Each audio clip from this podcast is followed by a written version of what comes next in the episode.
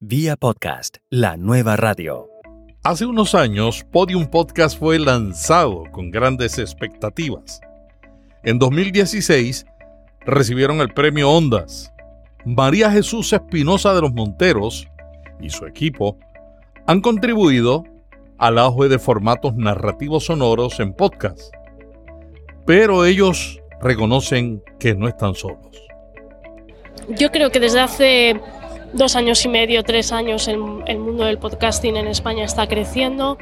Lo está, creo que lo estamos haciendo todos juntos, los independientes, eh, los que quieren monetizar, los que no quieren monetizar, los que para nosotros es, es una industria que queremos que crezca, compañeros como Cuonda, por ejemplo, que está haciendo un trabajo interesantísimo, empresas como Evox, Spotify, Google, todos, todos están queriendo meter ahí. Hoy en Vía Podcast conversamos con María Jesús Espinosa de los Monteros, jefa de proyectos en Podium Podcast.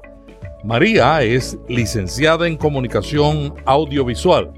Estuvo en la radio convencional y debido a una crisis económica, cuando fueron despedidos un grupo de periodistas, crearon el Extra Radio, con el cual recibieron un premio Ondas. Antes de unirse a Podium Podcast, Espinosa colaboró como periodista cultural en El País, Jot Down, RNE, Letras Libres, Lonely Planet y Valencia Plaza. Y también dictaba talleres de innovación radiofónica en la universidad. Te doy la bienvenida a Vía Podcast, donde te ayudamos a crear un podcast y llevarlo a un nivel superior. Vía Podcast. Vía podcast. Vía Podcast es la nueva radio. Un premio Ondas. Podcast con nuevas narrativas que cuidan el sonido y apuestan por la calidad. ¿Dónde está Podium Podcast después de más de dos años y medio de su fundación? Como bien has dicho, hace dos años y medio que, que, nacimos, entonces en todo este camino ha sido un camino, aunque parezca corto, ha sido largo porque, bueno, hemos, hemos aprendido mucho, hay algunas cosas que, en las que hemos acertado, otras en las, que, en las que no tanto, pero sí que nos damos cuenta, sobre todo en, en el último año, año y medio, como de por la propia eclosión del mundo de, del podcast en España, como determinadas marcas, sobre todo en el tema del branded podcast, sí que se han fijado en, en este formato y, y, en este caso, en el caso de, Podium, hay otros compañeros que también han, han conseguido afortunadamente que, que, las empresas se fijen en ellos. Y para nosotros eso es importante porque creemos que, que es el modo en el que, en el que podemos seguir creciendo. Al final, pues todo esto nos encanta hacerlo y, es maravilloso, pero tiene que haber una, una, una, consistencia detrás para poder seguir invirtiendo, por ejemplo, en series como El Gran Apagón, de ficción, otras que, que van a llegar en, en, poco y que verdaderamente sí que suponen una financiación importante. ¿no? Entonces, bueno, ha sido una experiencia, yo creo que con sus luces y sus sombras, porque cuando uno empieza algo, pues siempre siempre sucede esto. Yo creo que ha sido muy interesante y, con ganas de seguir. Ustedes fueron la primera cadena de radio que en español prácticamente adoptó el podcast, pero produciendo de acuerdo al medio, porque hasta este momento, tanto en España como en México, las emisoras reempacaban los programas. ¿Cuál ha sido el mayor reto interno para convencer? Porque no es un, no es un movimiento fácil, ¿no? Bueno, yo, yo, quiero decir que no, no, somos la primera, porque Radio Nacional de España, que es la radio pública aquí, desde hace mucho tiempo está haciendo eh, podcast o ficción, las ficciones sonoras, por ejemplo, y antes de que, de que llegara Podium, pues había un, muchísimas eh, plataformas. Quizás sí que sea verdad que Podium sea de las primeras eh, que lleva un, un, grupo detrás, en este caso la cadena SER. Y a, y a nivel internacional también. Y a nivel internacional también, por supuesto. Eh, entonces, bueno, mm, yo creo que, que al final es el, ha sido el proceso natural, ¿no? Eh, claramente eh, en todas las radios de España, yo creo que también en, en, internacionalmente, se ve que el, el, futuro está siendo el audio, el audio bajo demanda, con lo cual tampoco ha habido que convencer demasiado porque, bueno, nació precisamente esa idea, nació de, de, la dirección de, de, la cadena y lo que les interesaba era, era eso, ¿no? De alguna forma apostar por este formato que entendemos que es completamente compatible con, con, el de la radio y que incluso se pueden alimentar mutuamente. Y, y no ha sido al final el reto siempre es llegar al mayor número posible de, de oyentes, que te conozcan, que conozcan el formato, eh, que a lo mejor entren por un podcast y se vayan a otro, incluso a otros que no sean ni siquiera de podium, sino de, de, de otros compañeros. Y si vamos generando consumidores de podcast, pues yo creo que todos ganamos. ¿Cuál es el reto mayor para el branded content? Pues yo creo que como lo es para todo, en el caso del audio también. Eh, yo creo que en el branding content lo fundamental es el contenido, con lo cual la integración de la marca siempre tiene que ser orgánica y lo menos invasiva posible. Yo creo que en el branded la marca acompaña, toda la filosofía de la marca está en lo que, en lo que hacemos. Es un contenido que así a veces actúan de co-creadores. ¿no? Nosotros en el, en el caso de Fisher Price, junto con, con la agencia Storylab, con, con la que hemos trabajado este, este hub sonoro de, de branded, actúan casi como, como co-creadores. Entonces, yo creo que lo importante del branded es reivindicar siempre el contenido, que el contenido sea lo más interesante, que haya una marca. Hay ejemplos en Estados Unidos como General Electric, por ejemplo, el, la ficción que tienen con, con The Message, pues, y hay otros muchos, el podcast oficial de Tinder, es decir, hay muchísimas cosas que se pueden hacer priorizando siempre el contenido. ¡Hey! Vamos a hacer una breve pausa. Será breve, te lo prometo. Todos los días está cambiando el podcasting. Vemos los cambios en las tendencias, en las noticias, en los recursos, en las herramientas que se comparten a través de la web desde Estados Unidos, Europa, Asia, América Latina y España. Todos los días nosotros cepillamos la web, te resumimos eso, lo más importante, descartamos lo que no es tan importante, te lo ponemos en un boletín. El boletín se llama Vía Podcast y lo recibes inmediatamente en tu inbox si te suscribes. Hazlo ahora mismo, busca las notas y encontrarás el enlace. ¿Te diste cuenta? Siempre cumplo lo que prometo. Vía Podcast, la nueva radio. La experiencia de Transmedia está transformando el podcasting en Estados Unidos y en muchos lugares. ¿Cómo les ha tocado a ustedes? Pues fíjate que nosotros, yo creo que esa es una de las, cuando te hablaba de puntos fuertes y, y débiles, yo creo que ahí, por ejemplo, tenemos mucho, mucho para, para mejorar, eh, para para seguir creciendo y ensanchando esos universos que al final es lo que uno hace cuando hace transmedia y por ejemplo los compañeros de, del cañonazo transmedia con José Ángel Esteban a la cabeza que ayer tuve una conversación interesantísima con Gorka Zumeta pues saben perfectamente de lo que hablamos. También es verdad que no todos los podcasts de Podium son susceptibles de tener un transmedia nuestro caso, o a lo mejor nuestros dos casos más, más potentes son las ficciones y ha sido El Gran Apagón y Bienvenido a la Vida Peligrosa, ¿no? Creo que, que, podemos mejorar mucho ahí, eh, haciendo todavía mucho más trabajo de transmedia. Y lo que pasa es que eso también supone una, una, inversión y una financiación, y a veces pues uno tiene que repartir el presupuesto y no llega, no llega para todo. Luego muchas veces sucede, en el caso de, del gran apagón, que la propia realidad te ofrece muchos elementos para hacer contenidos transmedia, como aquel famoso anuncio de, Obama cuando dijo que iba a llegar el gran apagón y los protocolos, etcétera. Y los oyentes o los fans de la serie también te ayudan mucho a construirlo. Pero bueno, eso es un camino que yo creo que, que hemos de, de mejorar y que me parece sustancial. ¿Y qué están haciendo ahora mismo? Bueno, ahora estamos haciendo, la semana que viene, por ejemplo, estrenamos un, un podcast que, que, me parece que, bueno, yo creo, yo tengo por lo menos la, ilusión de que vaya muy bien, que se llama El Colegio Invisible. Eh, el primer episodio eh, dura casi dos horas, es un, podcast largo, conversacional, pero que también tiene elementos de ficción, que lo hace Teo Rodríguez con Lorenzo Bueno, y, ellos ponen como lema Vuelve el periodismo de misterio.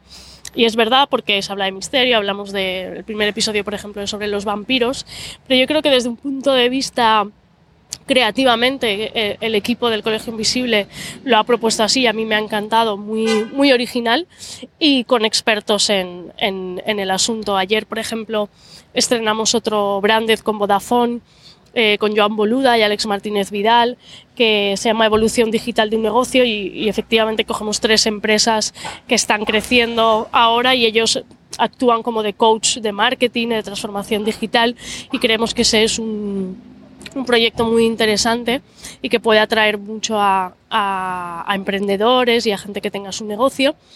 Y luego, sobre todo, ahora eh, a finales de este mes estrenamos una nueva serie de ficción de los mismos creadores del Gran Apagón. No puedo contarte mucho más, solo decirte que, que se titula Guerra 3 y que además coincide el día de su lanzamiento con eh, el 80 aniversario de la Guerra de los Mundos. Y podría decir que, casi como sin desvelar mucho, que algo de, de esos ecos de H.G. Wells van a, van a resonar en esta nueva ficción, pero con, con una modernización en el sonido, etc. Pero bueno, yo creo que puede ser una de las ficciones eh, más interesantes de Podium para, para, la última parte del año. Podium ha estado produciendo en México en alianza con Univision. ¿Cómo les ha ido? Pues ha ido, ha ido bien, pero yo creo que también es otra de las cosas donde todavía tenemos que seguir creciendo, no solo en México, también en, en, Colombia, donde ya hay un equipo que está trabajando, un equipo local en, en, en, contenido para Podium, o en Chile, que por ejemplo hemos, hemos fichado a Catalina May de las, de las raras podcasts para que se encargue de la producción. La semana que viene, por ejemplo, estrenamos un podcast chileno muy, muy bonito que se llama Santiago en 100 palabras y que son episodios que hablan de la ciudad, pero solo con esas 100 palabras, ¿no? Yo creo que es un mercado fundamental, el de Latinoamérica, también el de los hispanos en Estados Unidos, que antes hablábamos en el foro de las debilidades y yo creo que no estamos aprovechando bien nuestro idioma español como eje vertebrador para, para todo lo que estamos haciendo. Eso los americanos, los ingleses lo hacen muy bien y a nosotros nos queda. Claro que hay oyentes del otro lado del charco, hay, hay, hay muchos, pero yo creo que todavía eh, podía haber más y al contrario, no sé, yo por ejemplo escucho Radio Ambulante, Las Raras Podcast, un podcast que conocí hace poco chileno que se llama Sinopsis, que es de, de guionistas chilenos. Hemos de empezar a acostumbrarnos a esa convivencia de acentos que a mí me parece hermosísima y no tener a veces esa esa especie de prejuicio inicial de algo que no me suena a mi acento, enseguida lo, lo, apartamos, ¿no? Yo creo que eso no, no, no sé, no nos favorece y ahí está el ejemplo, por ejemplo, del, del podcast que ha hecho ahora Spotify con Molo Cebrián, una, una a la semana, donde hay un presentador español, uno colombiano, uno mexicano, y esa riqueza de, de acentos y del idioma me parece que, que, también es una de las claves para seguir creciendo. Los, los lingüistas no creen en, en acentos neutros. Y, no te parece que el podcasting ha contribuido más que el doblaje a, una aceptación más de la realidad de los acentos?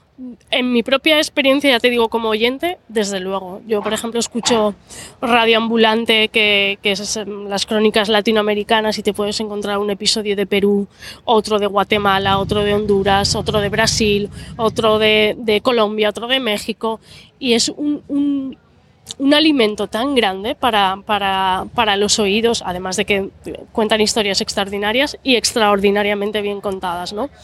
Pero eso, para mí me parece que, que ha aportado tanto y que si aquí, eh, en España, todavía escucháramos más ese tipo de, de podcast, aprovecharíamos mucho, mucho esa, no sé, esa posibilidad que nos da, que, que yo creo que hay espacio para todos pero en el caso, por ejemplo, de los acentos y de radioambulante y de conectar los dos lados del Atlántico, me parece fundamental. Cuando Podium Podcast entró al mercado, muchos podcasters de pasión eh, lo veían como un intruso. Luego llegó una etapa donde los podcasters se están dando cuenta de que al producir ustedes contenidos de gran valor, elevan la cantidad de escuchas de podcast y a la misma vez es un reto para ellos eh, profesionalizarse. ¿Cómo tú ves el podcasting en España después de dos años y medio mm. de esa entrada que tuvieron al mundo del podcasting en español? Bueno, a ver, yo, creo que sigue habiendo un sector que nos ve como intrusos y que probablemente siempre nos verá así. Y yo creo que, bueno, que no pasa nada, que ahí pues eso va a suceder así y, ya está.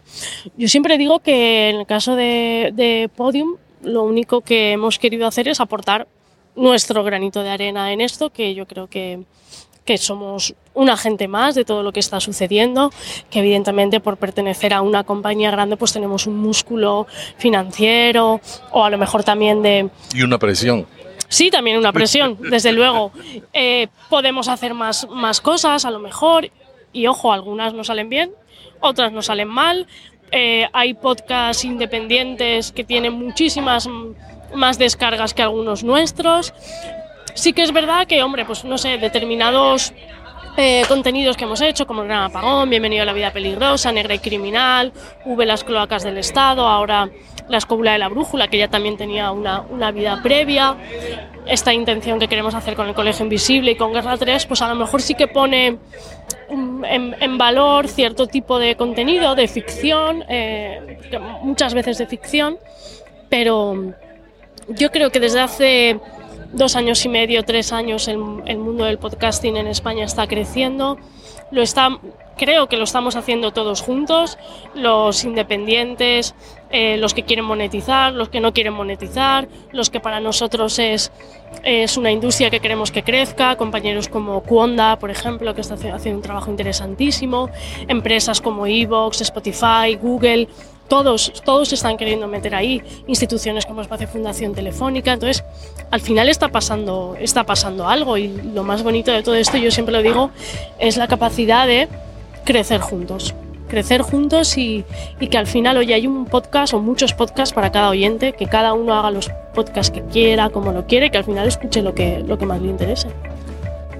Muchas gracias a María Jesús Espinosa de los Monteros, jefa de proyectos en Podium Podcast por el gran trabajo que han hecho con su equipo para que más personas se hayan acercado y conocido los podcasts.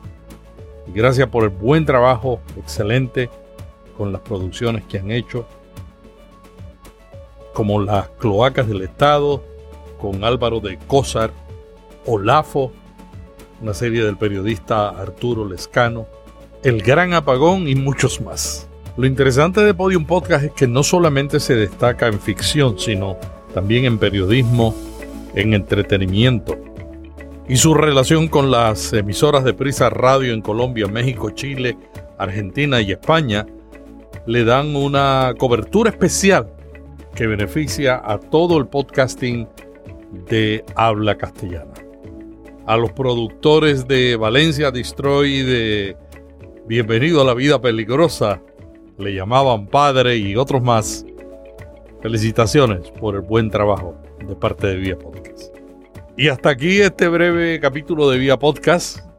Mañana regresamos con Notipod hoy con un informe resumido de las tendencias del podcasting en el otro canal. Hasta mañana te dice Melvin Rivera Velázquez que te envía un pod abrazo. Vía podcast. Vía podcast. Vía podcast es la nueva radio.